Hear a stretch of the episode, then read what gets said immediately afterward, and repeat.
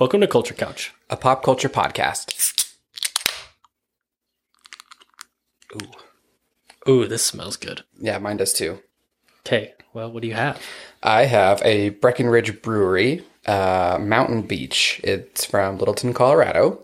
It's got, uh, or it's bright and tart with pineapple, lime, and guava. That alone just makes me excited to try this. That sounds good. And you it's like a warm day. That sounds It's not a warm day. It's hot it's outside. hot. It's like summer. Yeah, Yeah, but that that's like a summer. It sounds like a summer beer. Mm-hmm. four point five percent. Just your typical beer. It is a tart beer, which I love. I, So, I picked that for you. yeah, let's go.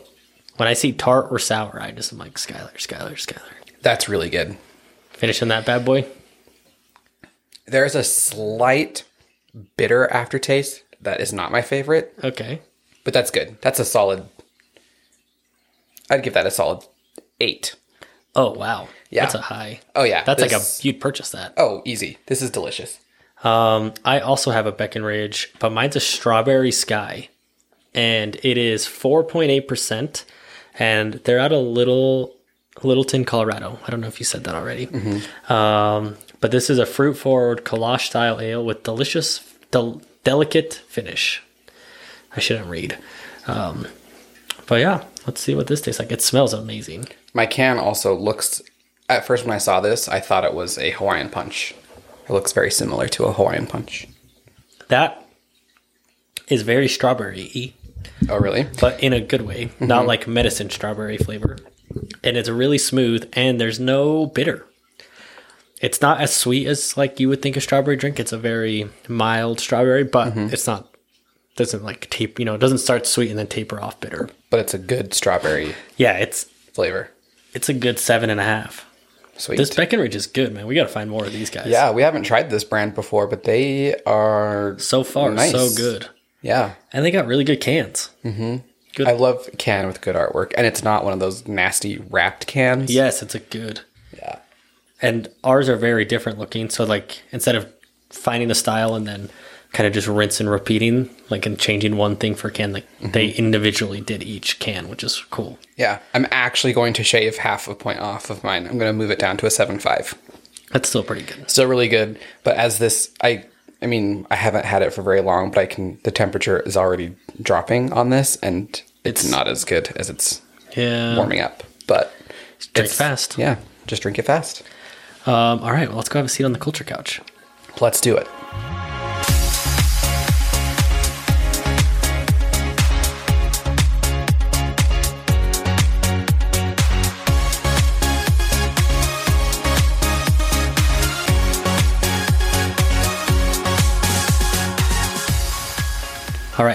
We do have a guest this week, but we're gonna do our pop culture on the radar, and then we're gonna bring our guest in. Yes. Um, do I have one? Do you have one? I do have one. Go ahead. Uh, I just want to provide everyone with a little update. We've talked about Musk is seemingly to all signs are pointing to him backing out of the Twitter deal. That's kind of what I was getting at, or from the vibe, just of the things that I've seen online, that it's probably not going to happen. Uh, he is like, we're putting it on pause. He tweeted about putting it on pause, but the problem he's running into is he was trying to leverage Tesla's stock to turn and purchase Twitter, but the stock market is crashing and everything is crashing. And then he had to sell a ton of his to um, just like a ton of Tesla shares, which put a ton of shares out in the market. Anyways, it hurt Tesla's stock quite a bit. Um, they're down like 38% on the year, 35%. Uh, I don't know where they closed today, but when I was reading this morning, they were between 35 and 38% down, which is like a huge drop. Um, so we'll see what happens. I will be shocked if it goes through. I kind of, I think I even mentioned this when we first talked about it, how I was like, it's not like everyone was like, it's done, it's a done deal. And I was like, yeah, calm down, everyone. Like, it's not a done deal. Like, a lot of things can go wrong.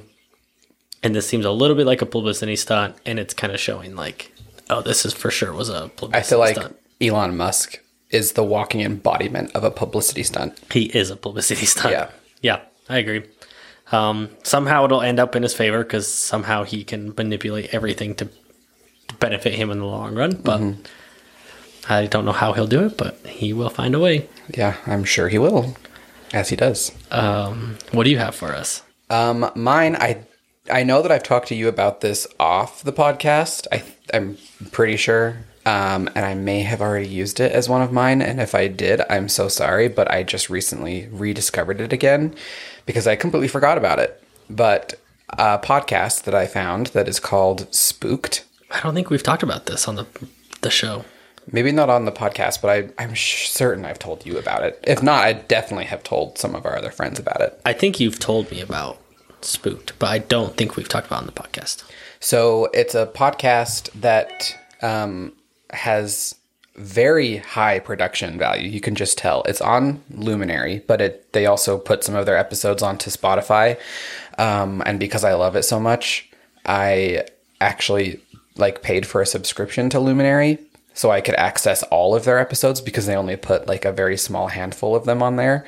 But it's a podcast of people who tell their stories with their encounters of the supernatural.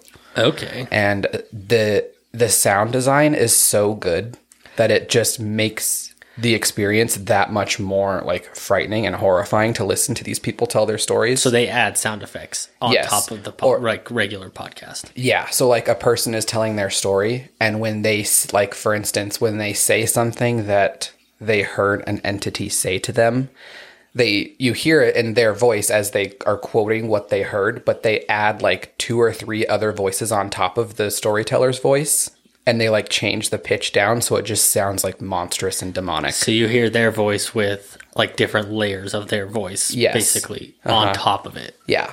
Oh, that is and creepy. yeah, just the whole sound design, the music that they add is just they do a really good job at making it really scary to listen to, um, to the point that I have actually had to turn them off when I'm driving home at night. I listen to them a lot coming up here, um, but I just completely forgot about them Like because they they, scare you. yeah, Oh. which is saying a lot. Yeah, that's right. I mean, I've seen you get not even scared, but like there would be like a scary building or something. Like, we should go in there. That building looks creepy, and I've had you be like, mm, "That's not for me." Mm-hmm. But that's about like the extent of your. I've seen you get scared. Yeah. And like when, but that's the kind of thing too, though, because I don't get scared by those things. That if I get that feeling from something, like especially if we're like out and about or we're driving and we happen to pass by just some building that may be run down or even a house, and I get that impression that like, mm, I'm good. I will not go in it. I just, I won't. Because if that, if, if it's enough to unsettle me that much I- From the I just- outside? yeah. I don't even want to know what the inside is like. Yeah, I feel like whenever there's buildings like that, they should just get torn down. Mm-hmm. Like just, And it's so interesting that they don't. But there's just So a lot of creepy buildings, um, they get saved. I don't know if that's the right term, but a lot of them end up they're like historical sites, mm-hmm. and so no one tears them down, but they can't really do anything with them because they're old and like. like they wouldn't pass any code, so they couldn't Yeah. use them for anything. So it's like no one wants it, but because they can't, no one wants the land because they can't tear it down, but they can't really do anything with it, and so they just get more and more and more run down. Mm-hmm. Like I'm a believer, if we're gonna have like historical site buildings, we should pay to like restore them, so Yeah. then they're actually useful, and if not, tear them down. Yeah. Because if they're not, if they're not important enough to save, they're not important enough to just keep. To just stay there and rot. but they yeah. get creepy. Mhm. And I think it's probably just the whole idea that, you know, they're getting weathered and it's not. And we know what the average building or average house is supposed to look like. And when basically nature starts taking it back, it looks unnatural. And I think that's why it freaks us out, is because it's just unsettling to look at because it's not your normal house or building. Well, I mean, did you you came in our house when we lived here pretty early on, and no one had lived here for two years, Mm-hmm. Yeah. and even you could tell it wasn't lived in. Yeah. and that was only two years and it was they the owners even though they were living Like you could tell the house had been vacant for a while. yeah like they were upkeeping the house because they wanted it to sell Mm-hmm. Yeah. so the owners were So like it was being taken care of. but you could still tell Yeah, because So- like people leave like a, a a print when they, you know, go places. At least I've always just I don't know what you want to believe, but I've kind of always just been sensitive to that kind of thing. the house absorbs yes, and I also am of the belief or of the belief, and I'm pretty sure we talked about it in our one of our Halloween episodes that homes hold on to things. Like you said, they absorb or they. You know, can hold on to any energy, whether it's good or bad. You can go into a home and you know, oh, this is a comfortable home. People love this house. Or like you can go into a home and you can just know, at least I can, when not good things are going on in the home. Yeah. It's weird. But yeah, or but when nothing is going on in the house or like it's vacant, like all the energy that of the previous owner, whoever lived there, is just gone. That's a wholly or whole different vibe. So like imagine so we had this it was maintained and 2 years. Mm-hmm. Imagine something that's been not maintained and 50 years vacant. Yeah, Like- like, because then it could just be who knows what that's come and gone through there. Yes. Yeah. And who knows what teenagers are going in and doing who knows what. Mm-hmm. Bad bad. Yeah. Um But yeah, this it's just a podcast about all kinds of shit like that, and it's right up my alley as far as being a horror fan. So if you like spooky things, go ahead and give it a listen. I feel like you should just say scary. Like that's scary. yeah, Not spooky. Spooky's like unsettling, now, some of them are spooky. Like some of them aren't that bad, but some of them are. but some of them are like spine chilling. Okay. So yeah, if you like a good a good uh, little rush, give them a shot. It's spooked. Um, you can find them anywhere, but if you want all of their episodes, you can subscribe to Luminary Podcast, and if you subscribe to them, you have access to everything on there, not just this one show. So Sweet. that's an unsponsored plug for Luminary. So they should be sending me my check. I should bill them Right now. You checked your watch like it'll be here any second my now. watch like I'm wearing one. Yeah. Um okay, well I think that's it for that. Let's go get our guest and come right back and we'll finish up the rest rest of the episode. Let's do it. All right, we are back. We have our guest. So we have my brother Bryant here with us. Do you want to introduce yourself? Yes, my name is Bryant Brown. I am Andrew's older brother. Um, I have got my law degree from the University of Utah, and I'm happy to sort of come in and talk about this subject. Yeah, it's kind of a heavier subject, unfortunately. Um, I'm surprised we have to talk about this subject again. I thought it was nixed in the 70s, uh, right? Is that when it was 70s? Yeah, late 70s. But so we, we're going to talk about Ro- Roe versus Wade. Um, do you want to give us a, like a history of it? What you know? Yeah, so Roe v. Wade, it's considered a landmark case or seminal case. And what that means in the legal world is typically um, it changes some sort of precedent or creates a precedent that lots of other cases build on, uh, opposed to some one off case that maybe decides something that um, is never really brought up again. Um, this case is a foundation for many other cases. Um, what I think is an important uh, aspect to discuss is it was a 7 2 decision.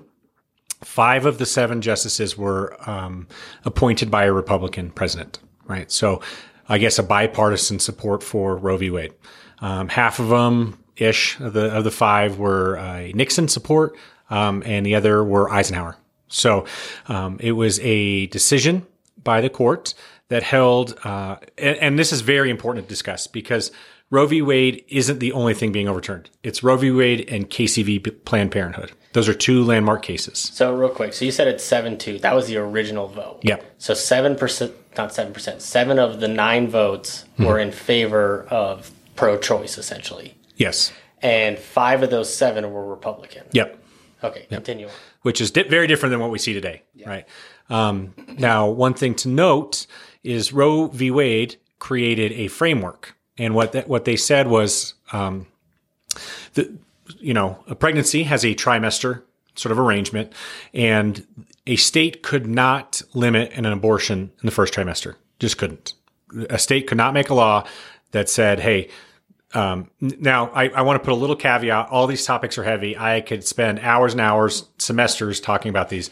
So before someone's like, well, there's this one exception. Generally speaking, the state could not put an, any exception.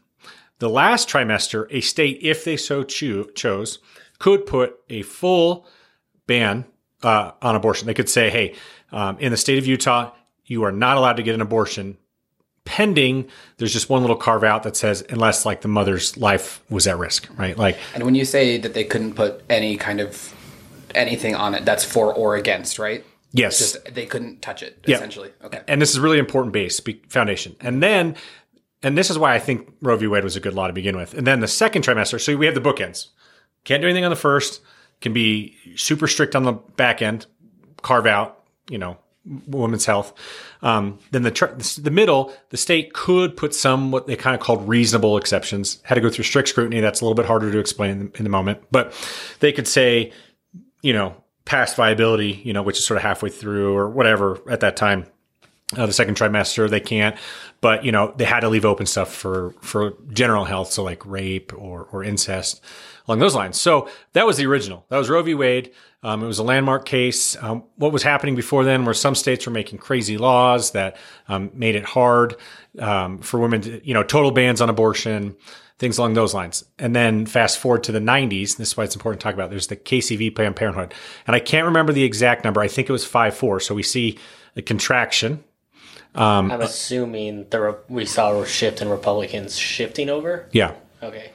A- and they blew up they blew up the tri so Roe v. Wade doesn't ex- hasn't existed since like 92 and um, uh, 92 94 somewhere around that time period they they essentially overturned Roe v. Wade's trimester framework that framework I laid out for you and they sort of said the state can now put reasonable exceptions on abortion and then just like uh, you know what's great about the court is they don't really define that right? So, for instance, uh, you know, state of Utah could say there's a 24 hour cooling off period, right? Now they can't do like a three month cooling off period. The court would find that offensive to this reasonableness.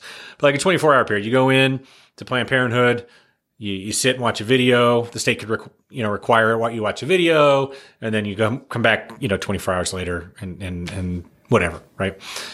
Before that was illegal um, from Roe v. Wade that's more of a Casey v. Planned Parenthood. It doesn't make a total a lot of sense. It's confusing. That's why we saw all these states making these way different laws. Um, none of them are outright banning abortion, but just making things hard, like limiting the amount of you know clinics and and and, and whatever.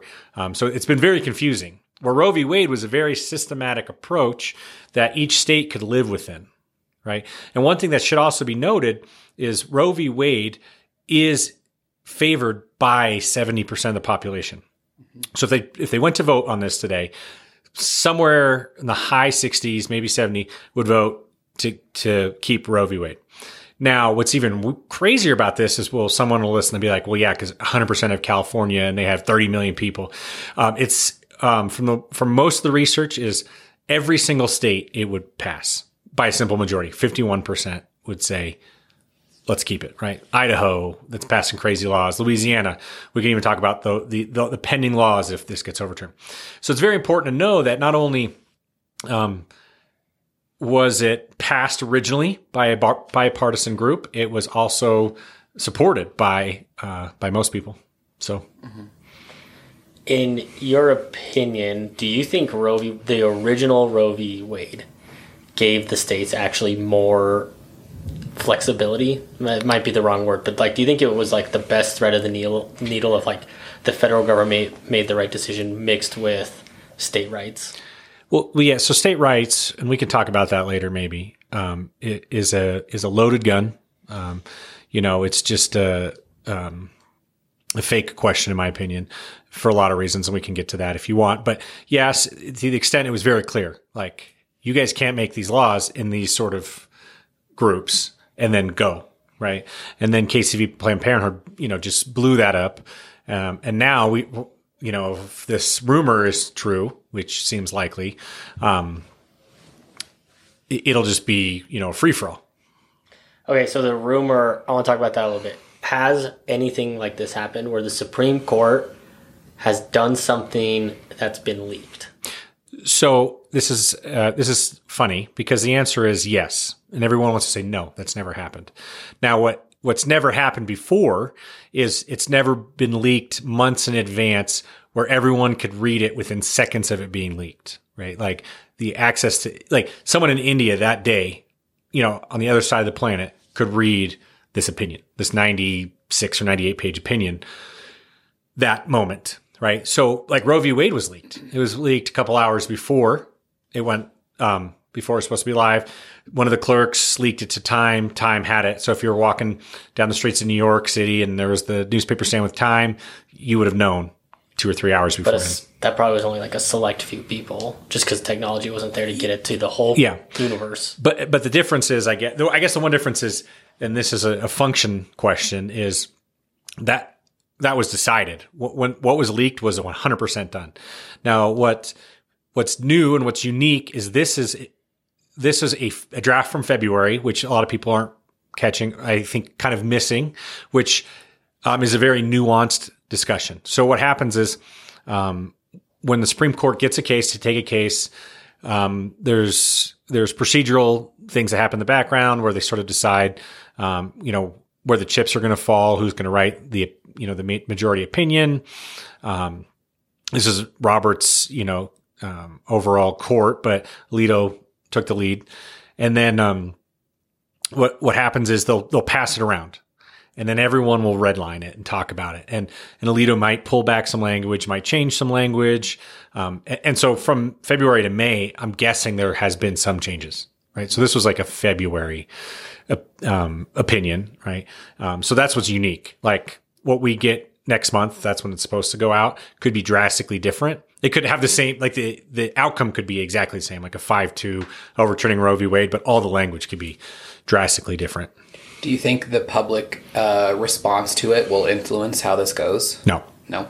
Like the since the leakage, you don't think that'll? I mean, no matter what happens, people are going to say that, right? And that's why I'm trying to say like this was a February draft. Like it's going to look different no matter what, because that's what happens in the functionality of, of of the way the Supreme Court sort of operates. So I think no matter what, there's always going to be that sort of underlining. Did, did public pressure happen?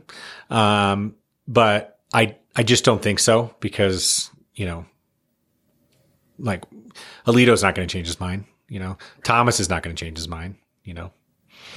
Uh, do you think this sets a dangerous precedent for like the future? Because there's like now a ton of things that could be in question, right? We have gay rights. I mean, there's I mean, we can list a ton of things. The way that they're handling Roe v. Wade, do you think this sets a precedent of they're going to go start looking at past shit and decide we can change it? So this is important. So what happened in Roe v. Wade was the constitutionality question was that in the 14th Amendment, there's this right to privacy, sort of due process through your life, liberty, um, and property, right? That came into be uh, post um, Civil War, like 1867 ish, maybe 1868. I'm kind of off the cuff right now. It could be a few years, give or take a few years. Um, that the 14th Amendment really came to be. And then, but what's silly is it doesn't outline every possible thing what that means. Like you get the due pro, the government can't um, limit you your sort of life, liberty, and, and, sort of right to live, so to speak.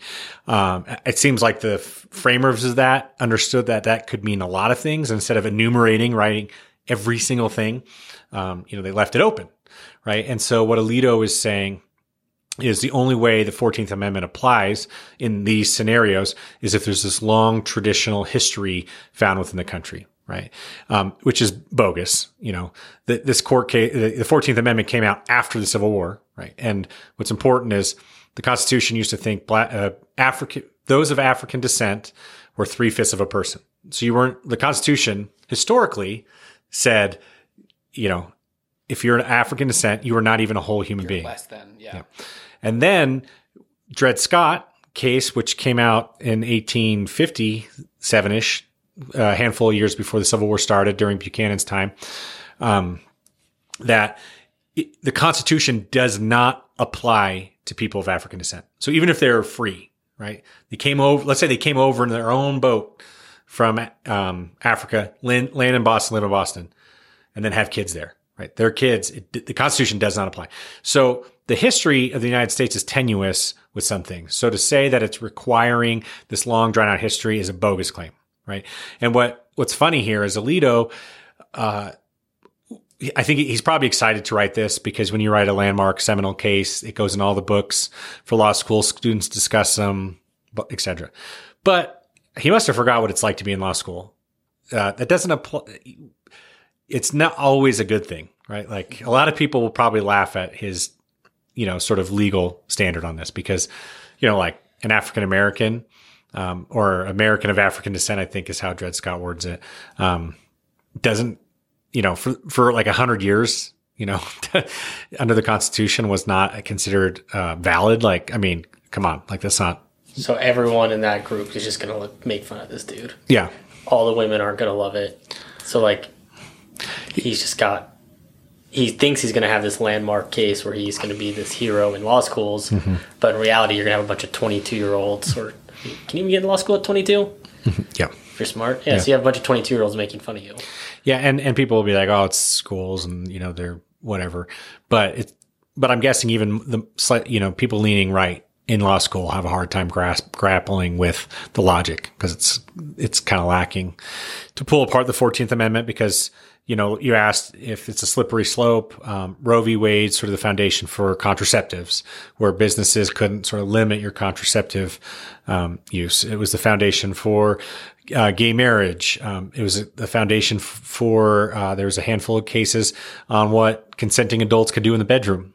Right now, uh, you know what's wrong with Alito's logic is, you know, gay marriage was illegal, right? So the historical uh, accuracy to say like, well, uh, so gay marriage is very much on the table now because there's no long-standing historical precedent that Alito needs to allow gay marriage to continue. So if Texas challenges it or something along those lines, um, you know, they'll just reference that case. And that's what happens. That's what's called common law.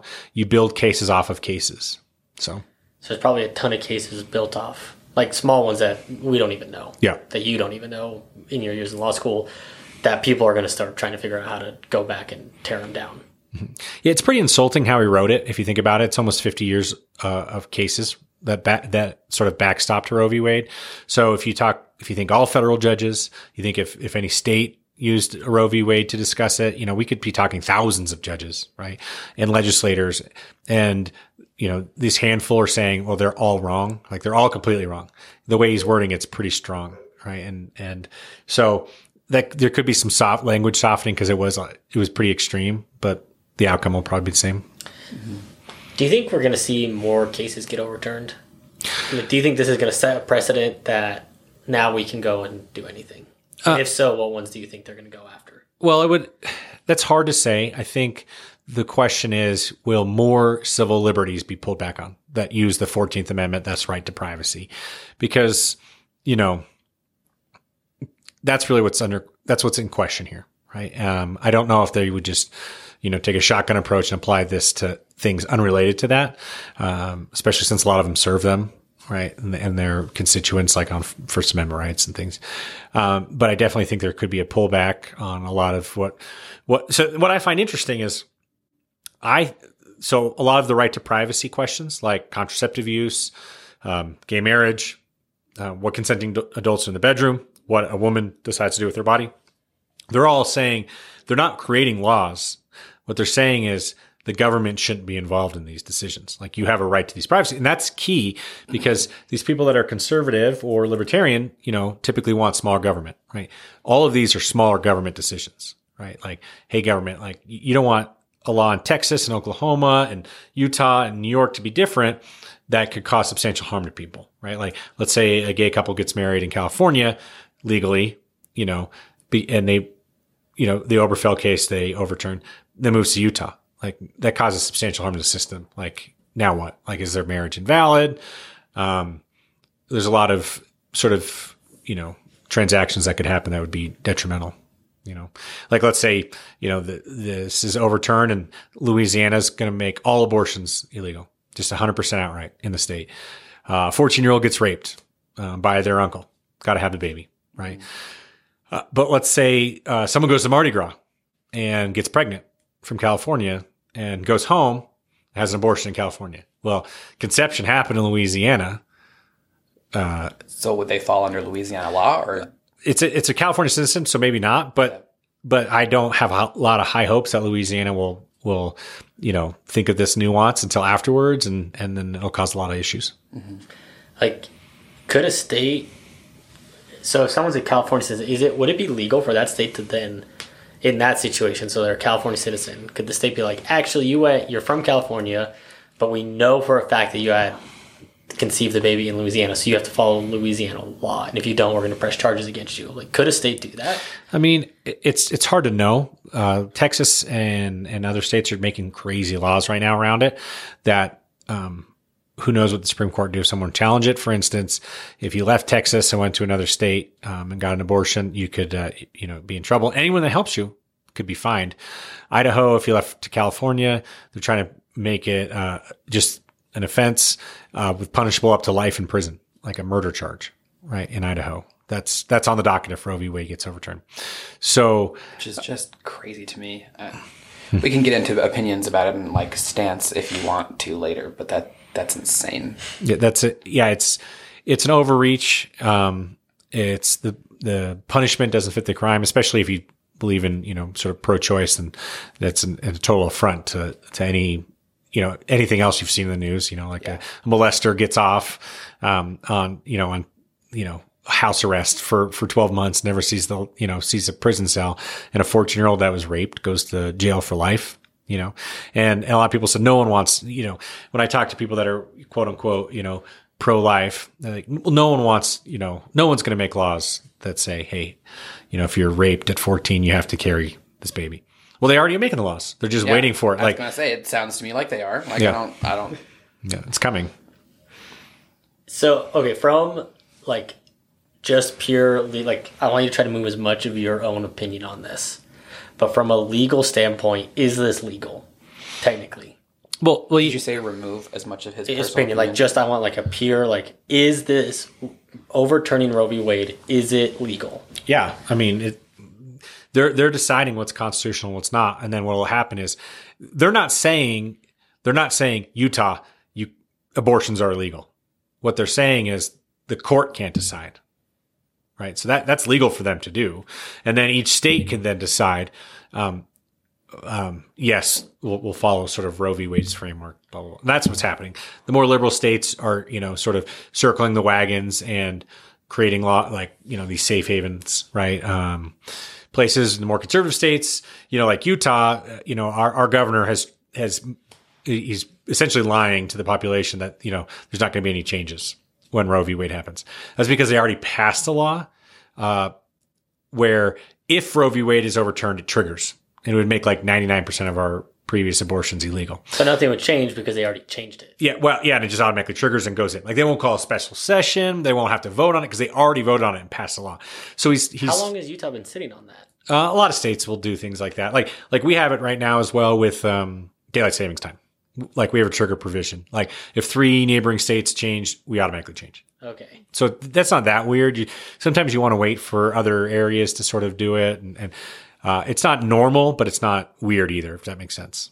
Right. It's not unheard of. Yeah. Yeah. Yeah. And so some states will have these triggering. So Utah's trying to be like, we're not going to change anything because they're not. They have a law that's illegal at the moment that technically doesn't go into effect until you know Roe v. Wade is overturned. So even if it isn't overturned today, and in a hundred years it gets overturned. And, and, I don't know the procedure on that. I don't know if they're allowed to be sort of in perpetuity. You like know, just forever. Yeah, I, I, honestly don't know the answer to that, so I don't want to you know speculate. But um, yeah, like it, it would and work now. Yeah, weird. That's. I mean, I, I knew about the daylight savings one, and with something like that, I'm like kind of on the opinion of whatever because mm-hmm. it's not necessarily important. I mean, it is, it's, but it's not. It's not like it's minor details compared yeah. to like the big topics. But yeah. when you look at it in the grander scheme of things, like things like this or issues that actually affect people's lives, like it's it's wild. Yeah. Be careful with that opinion on Twitter, man. People tell you you're crazy. Mm-hmm. The daylight savings arguments are wild. Yeah.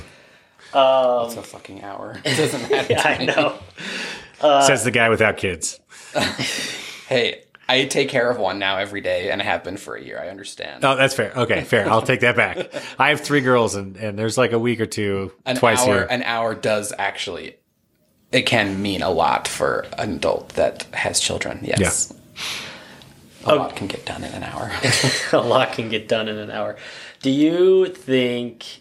Is there any way? So let's say worst case. Well, I would. My opinion is worst case scenario. Roe v. Wade gets overturned can any can the can Congress because the president like is there anything that can happen to go and kind of tell the Supreme Court they're wrong?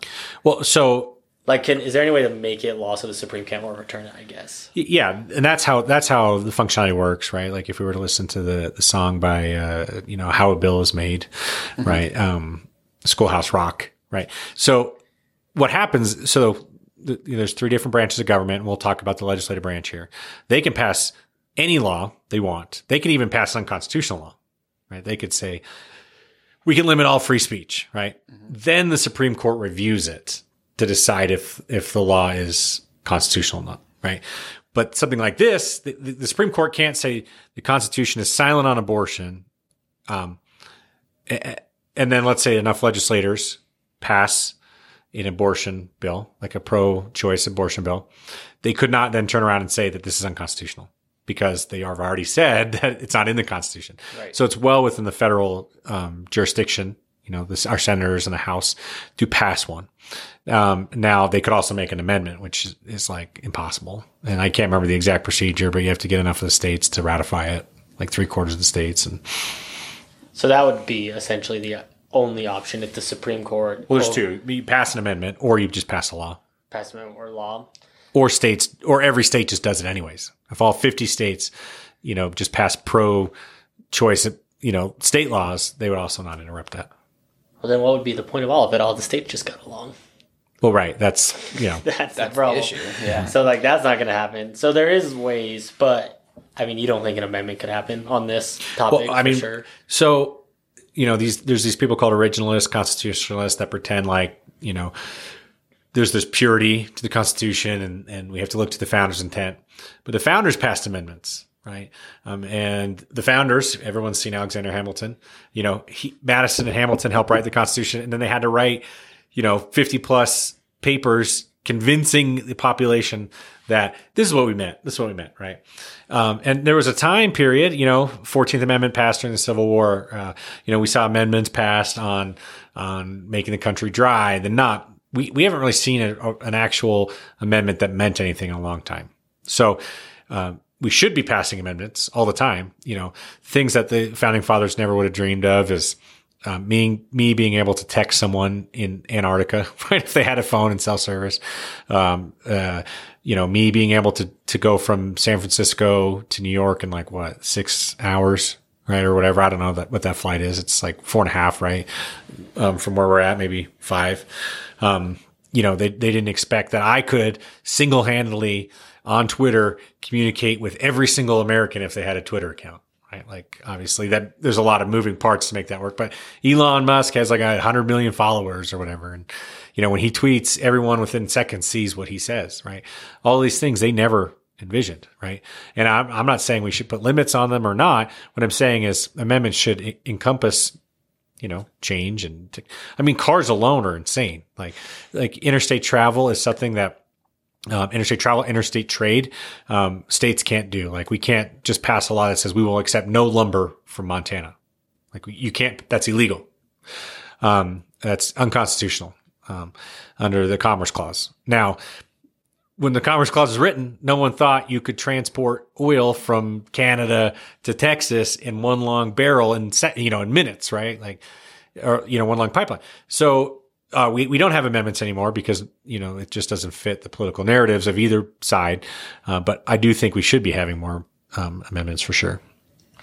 Yeah. Interesting. I mean, Pete Buttigieg, I know you're a big fan of Buttigieg. Buttigieg. He's got the most complicated last name. Um, I mean, he kind of went into a similar spill where he thinks amendments are needed because not a single group of people can write everything for everything forever. Right. And so, like, that's the beauty of the Constitution is you can actually change it. Yeah. Like it's written to be changed. Yep. So acting like you shouldn't is kind of silly. Yeah. Um, in your opinion, I want to get kind of into the opinion subject. Uh, where do you stand on all of it? Like, what are your just the feelings? Well, I mean, a lot of it has to do with integrity, right? Uh, Susan Collins, the one of the senators from Maine, um, she's a Republican. That she's a little more, she's you know a little bit more centered, um, and she she's seemed to be a little more pro-choice. Um, she always asked um, these new justices where they stood, and every single well, she mentions a handful, um, Amy Barrett and Kavanaugh, I think, where they stood on you know Roe v. Wade, and and she clearly says that they both said, "Hey, it's precedent; it's not going to change." Now, do I think people can change their mind? Yes, and they should, right? But the fact that the very first case that comes up, um, they instantly write this opinion piece that's pretty inflammatory towards the history of Roe v. Wade shows that they they didn't mean it, right? So it's hard for me to sort of accept any of their things in the court um, as as anything with integrity, right? So aside from what I think pro-choice or pro-life, um, those two should be ashamed of themselves, right? Now, I'm of the opinion that, um, you know, um, human beings should be allowed to make sort of their own decisions, right? And I would like less government um, to be to be making those decisions. And one thing that's really hard is Louisiana is going to pass what they call, um, you know, conception is when life starts. You know, well, I mean that's the dumbest thing that can be said because you let's say you, you and your you and your spouse or significant other can't get pregnant, so you go and and you go through some sort of um, planned, you know, using technology. Uh, you might infer you might through technology take 40 eggs and um, have them inseminated with your with your own um, sperm right you don't have you don't put all 40 eggs inside the woman right mm-hmm. you, they they pick ones that i think are the most viable that they think is most viable blah blah blah uh, and then and they hope you know that you know they can put that inside the woman and, and she can have kids let's say they put two in to, to make it work they have to dispose of the other 38 mm-hmm. right like so a bunch. I bet. I bet there has been many Republican leaders, both in the state and federal level, that have done something like that. Mm-hmm. Right?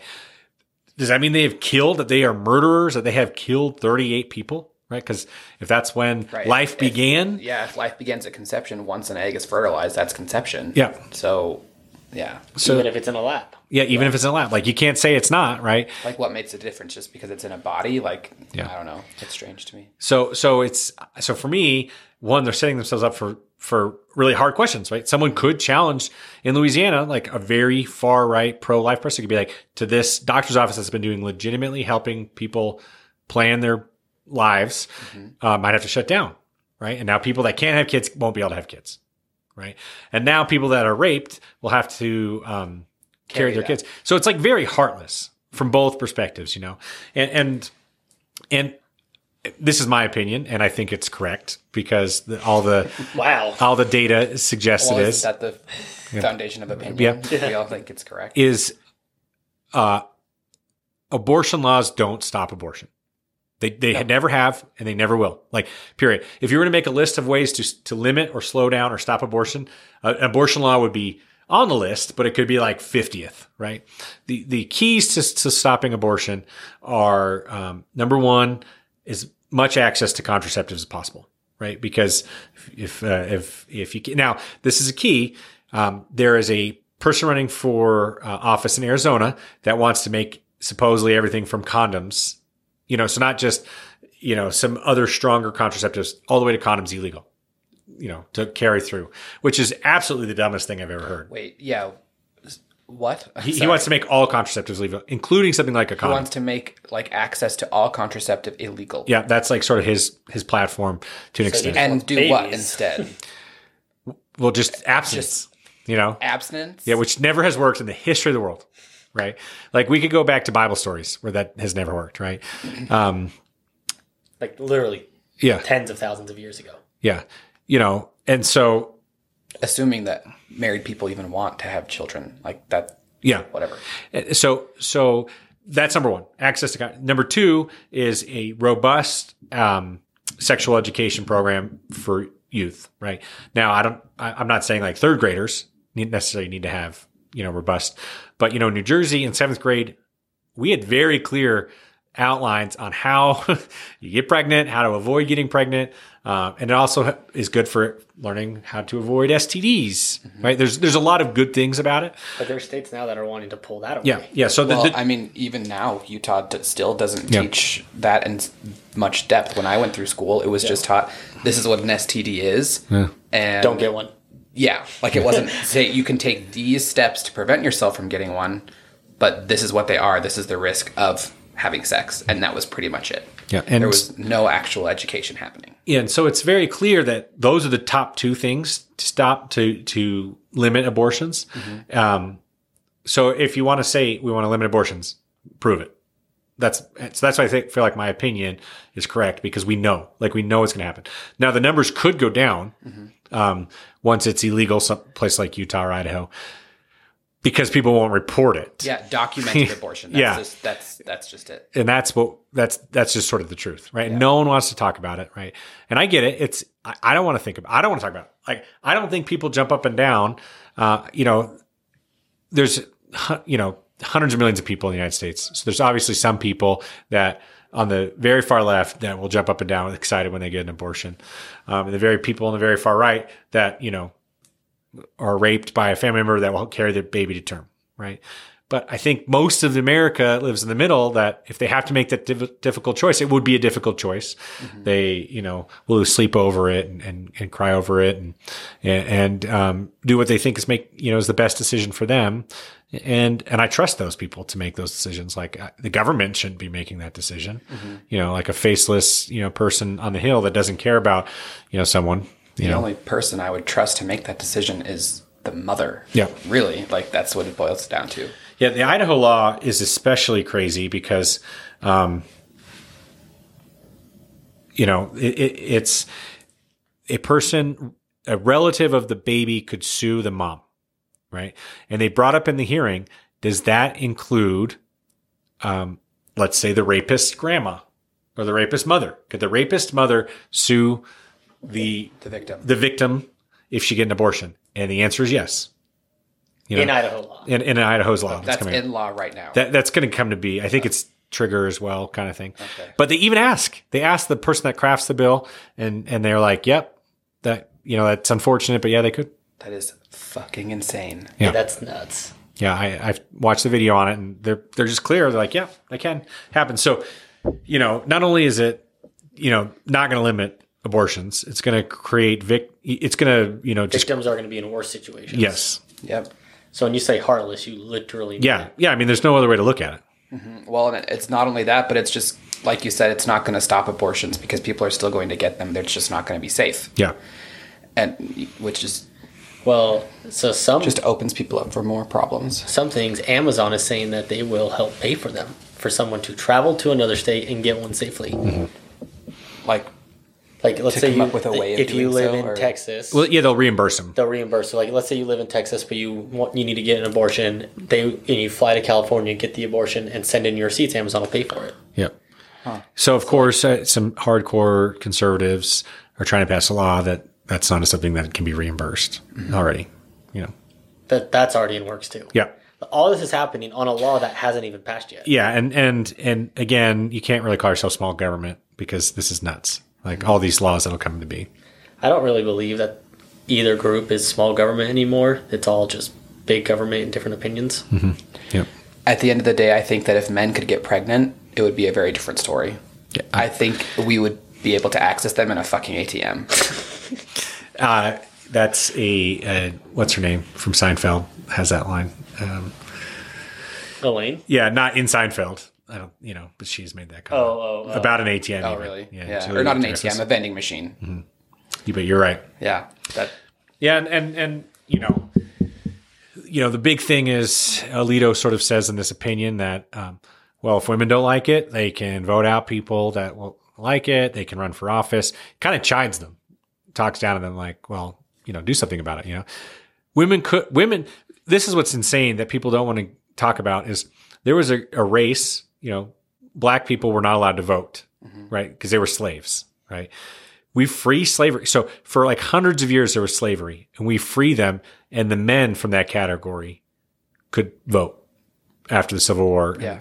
It took like another like 50 years For women be right. Like they were yeah. below slaves, you know. the ones who can get pregnant couldn't even vote on that, even So- if they wanted to. If that was Yeah, so they couldn't even. So people don't talk enough about how um, important uh, his, historical um, references are. You know, in the sense that, um, yeah, it was hundred years ago women could vote, but th- you know, since 1776, men could vote and run for office. So it takes a long time to build up hundreds of years. You know, to to build up a you know a coalition. You know, Interesting. There's a lot of problems with the government um, and the way they go about things.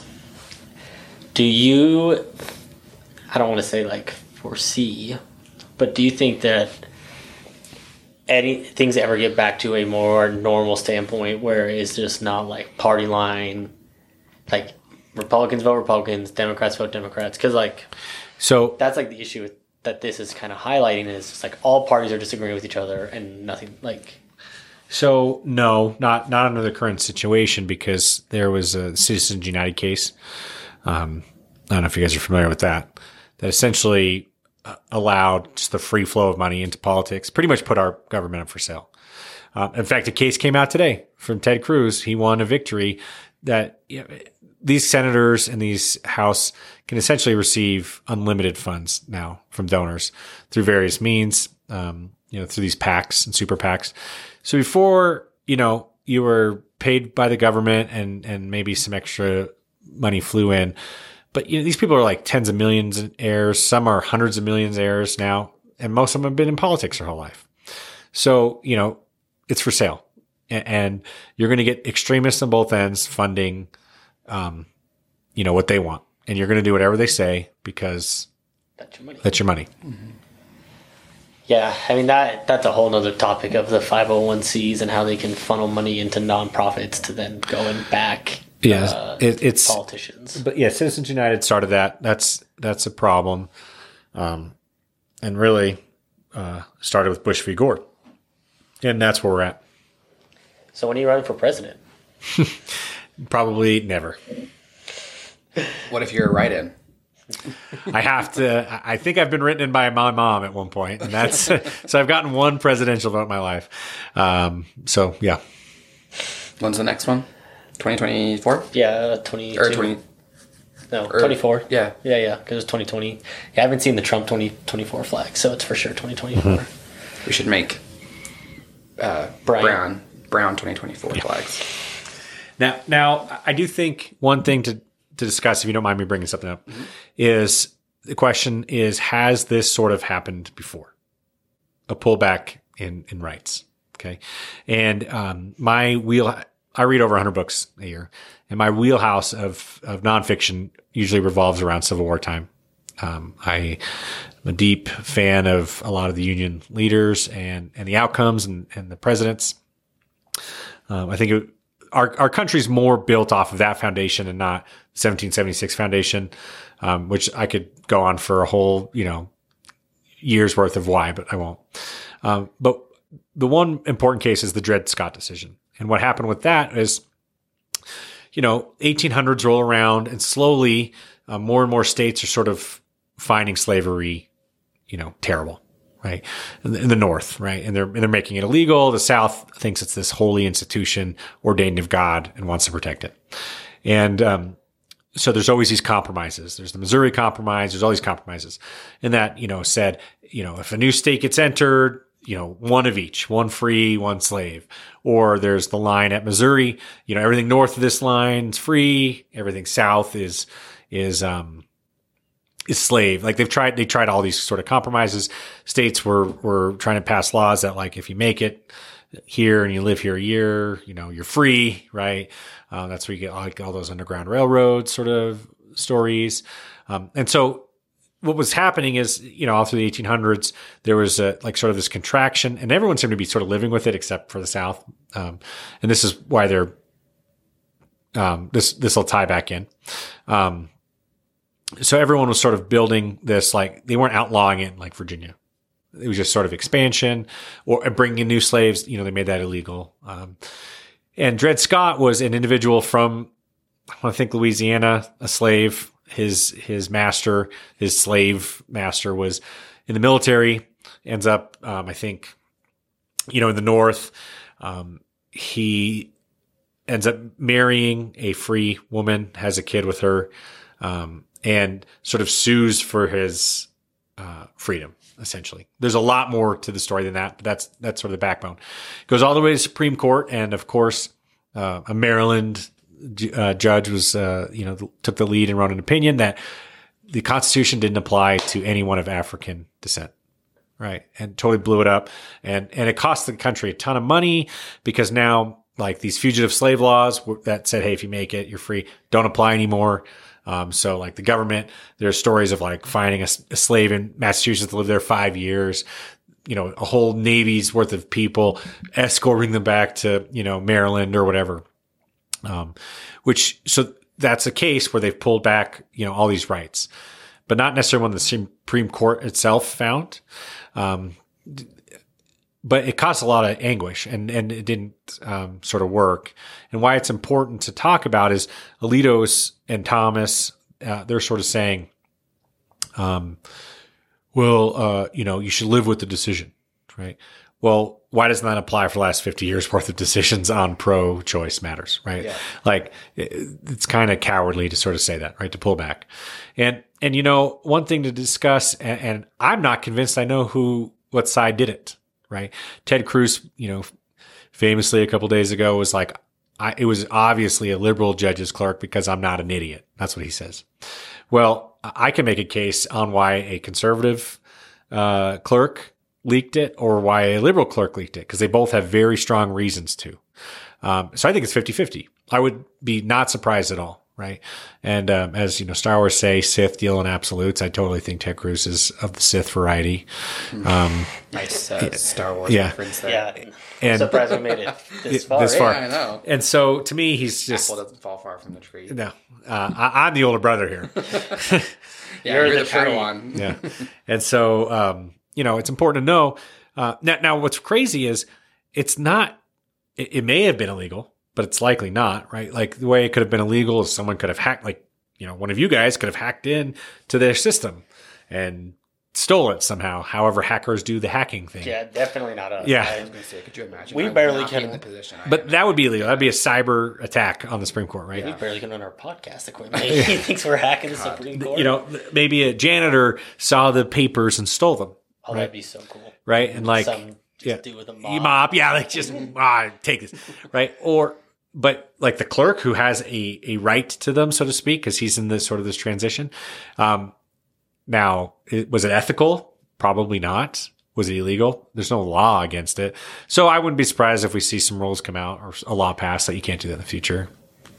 oh, I'm sure. I almost It think wouldn't surprise me at all. a good thing that it was leaked, though, because it gives me a glimmer of hope that maybe the public outcry will have them think twice. So- so- and when I say maybe, I mean like it's like a one percent. There's like a one percent hope. So I think the opposite's. I think You it, think they double down? No, yeah, because I think at this point, um, they're not going to stop from their language and stuff because this that thirty percent that agrees with them loves it, right? And so they're and their dark money. That's what we call it. and It flows through both sides. That's you know supporting these institutions now. They're going to double down on their their sort of tough language. Right. So that's why I think it could be 50 50. Maybe some, you know, liberal clerk was saw that nothing was moving and this was their last ditch effort to maybe sway their opinion, like you were saying. Maybe there's a conservative clerk that's like, hey, it's softening. I, I don't want it to, you know? And rallies the troops. Yeah. Yeah. So it's a 50 50 to me. That's scary. Either way. I bet the conspiracy theories behind it are real fun. Oh yeah, ten years there's gonna be some conspiracy New theories. episode idea. Conspiracy theories of the government. That's Yeah. actually a pretty good idea. I mean, it's where most of them spawn from anyway. Well, Do you have any other questions? I don't. I we should probably. I think we're running low on time. So if you don't have any questions, I this has been very informative. So thank you. Actually, I do have a question. Um, if anybody could take anything away from this, like summarize it, what's the most important thing that you think they could take away from everything you've shared? I mean, that's a, that's a loaded question, right? Um, I think what people should take away is they should look within themselves and decide should the government be deciding what a person is doing, not whether you know should we pass laws in the shop? Do we want the government involved in these decision making processes? When and it comes to body autonomy, yeah. yeah, yeah, anything you know, I think he's going further, just period. Yeah. period. Not even your like. Do we? You know, anything where a consenting adult is doing something. Uh, you know, obviously, um, I I am a very strong believer of government. I am in government, right? Like I I try to pass laws all the time. That that makes sense. Um, but you know, do we want the government making these decisions? Do we do we want a overall right to privacy is, and a right to be able to make informed decisions? And I think a lot of people, um, even people that say they're pro life, um, you know, in the dark when no one's looking, agree with that. That they don't, you know, they don't trust the government, right? So why would we trust them now? Right. Interesting. That's a good. That's a good takeaway. Um, well, if we have nothing else, we can move into the best part of our podcast, unpopular opinion. Yeah. This hasn't already been one giant unpopular opinion. It probably has been a giant unpopular opinion, but uh, we're gentlemen, so we'll let our guest decide his unpopular opinion. So this is a- an in, this is a 100% correct unpopular opinion, and anyone Right, that disagrees is totally wrong. If you are grilling with propane, the flat top is 100% the choice over a regular grill. There is no added benefit to the grill. We've been tricked for generations that you want that grill mark. Now, if you're cooking with charcoal, that's a different story. But when you're talking propane, the only if you have an option for both, you should always pick the flat. There's not a single reason to ever like locks and juices. You know, you don't lose. Um, uh, you don't have like, you know, grease spilling down, causing flames and burning your food. Everything about the flat top is hands down superior to the grill. That's so interesting. And the, you mentioned that you didn't think that it was going to be very unpopular. I think that is unpopular. Yeah. There are a No, lot of that's people that for I know sure. that grill a lot They're that like, like probably not have the agree grill with you marks. at all. Mm-hmm. Yep. And that's it. That's the only benefit as on the steak or the hamburger, you get the grill mark, but it doesn't do anything. Close your eyes when you eat. Then you're good. Yeah. well, when you burger, you don't notice because I smothered mine in cheese. Yeah. And, and Yeah. condiments and yeah. Yeah. All right, what's yours? Mine is that I think tip culture is getting way out of hand.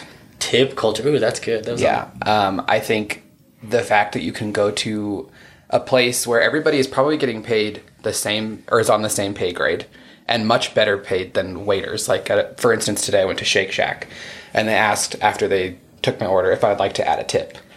Uh, first of all, your food's already costing me $20, so that's outrageous. And second of all, their job is to show up and make food. Like, they're not waiting on me, they're not providing me any other service other than making my food. So I agree with you that if there's not a waiter, tips should not be. If it is hand out the window or hand to you and you walk away with it, there should be no tipping required. No, well, and even like people just I think expect tips or they like get really flustered because they feel like they have to tip when they really don't have to. Like for artists, for instance, an artist is going to know their worth. They're going to charge what they know that they're worth charging and they're not going to expect a tip. Obviously, they're going to appreciate them, but like a tattoo artist isn't going to like in the back of their mind like I hope this guy tips me because, you know, because they set their prices. They know what their Those work ones are is really worth. interesting too. So- like, they picked. If they Yeah. wanted twenty more dollars, they would have said one seventy instead of one fifty. And I just feel like more and more we're seeing, especially at food places that don't have like sit down service, you're seeing like, would you like to add a tip? No, I'm not going to add a tip. There's there is a little bit of that pressure element. What what I think what I, the only time I ever get frustrated, and this is on me because they do do work, is if I have to do the work. Like if you go to a like a Korean barbecue and they prep the food, but I end up cooking it on the thing in front of me. I'm like, why did I come here? like Yeah. I'm cooking the food and then I leave a tip. And for a minute, I'm like, maybe I should leave a tip for myself because I did such a good job cooking my own food. Yeah, maybe I should charge them Yeah. for. They should Yeah. be tipping Making Yeah, you. it is so beautiful. Uh, mine is wildly ridiculous, but I think everyone should get one time a year where you can just like report a car and all four of their tires blow up at the same time. You just get one by because everyone would drive nicer. 'cause- I would have done that today. yeah, I would have done that today too. Mine would have been today. I mean, my problem would be it would always be someone with like a BYU license plate. just Because like when a U one does it, I'm like, ah, they're probably in a hurry, yeah. right? It'd be like this Uh, jerk, nice. terrible driver. But then, how many times a year do you think your tires would Yeah, get blown? yeah, that's the problem. no, I would drive safer because I would know like I don't want my tires getting blown. So like I think it would create a, a universe where people drive safer.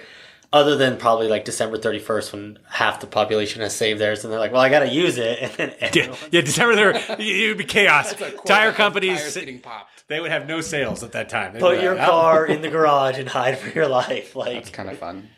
uh, all right, quiz time Quiz time. for him. Guests, do you know our Twitter handle on our sign off? You can say no. I, I used to know it, so no, I don't. What is it? Culture underscore couch. Well, first of all, let's give the whole spiel. Oh yeah, yeah. Um, if you like our podcast and you liked what we had to say today, well, what Bryant had to say today, um, let us know by emailing us or DMing us. No, wait, you can DM us on Instagram at. Culture Couch Pod. Uh, you can email us, CultureCouchPod at gmail.com. and you can do those things on Twitter. Do you remember it now? Culture underscore underscore couch. Yes. Uh, yeah. Do you have anything else? I have you'd nothing to else. Throw in there. Thank you for joining us. Yes, thank you, Bryant. That was wonderful, and I feel like anybody who listens to that is going to walk away with some knowledge of what's going on because I learned a lot. I feel. Hopefully, that's Yeah, the hope. hopefully. Just get the get the thoughts going. I think is most important too. Yeah. So All right. yeah. Agreed. Well, as always, thank you for listening.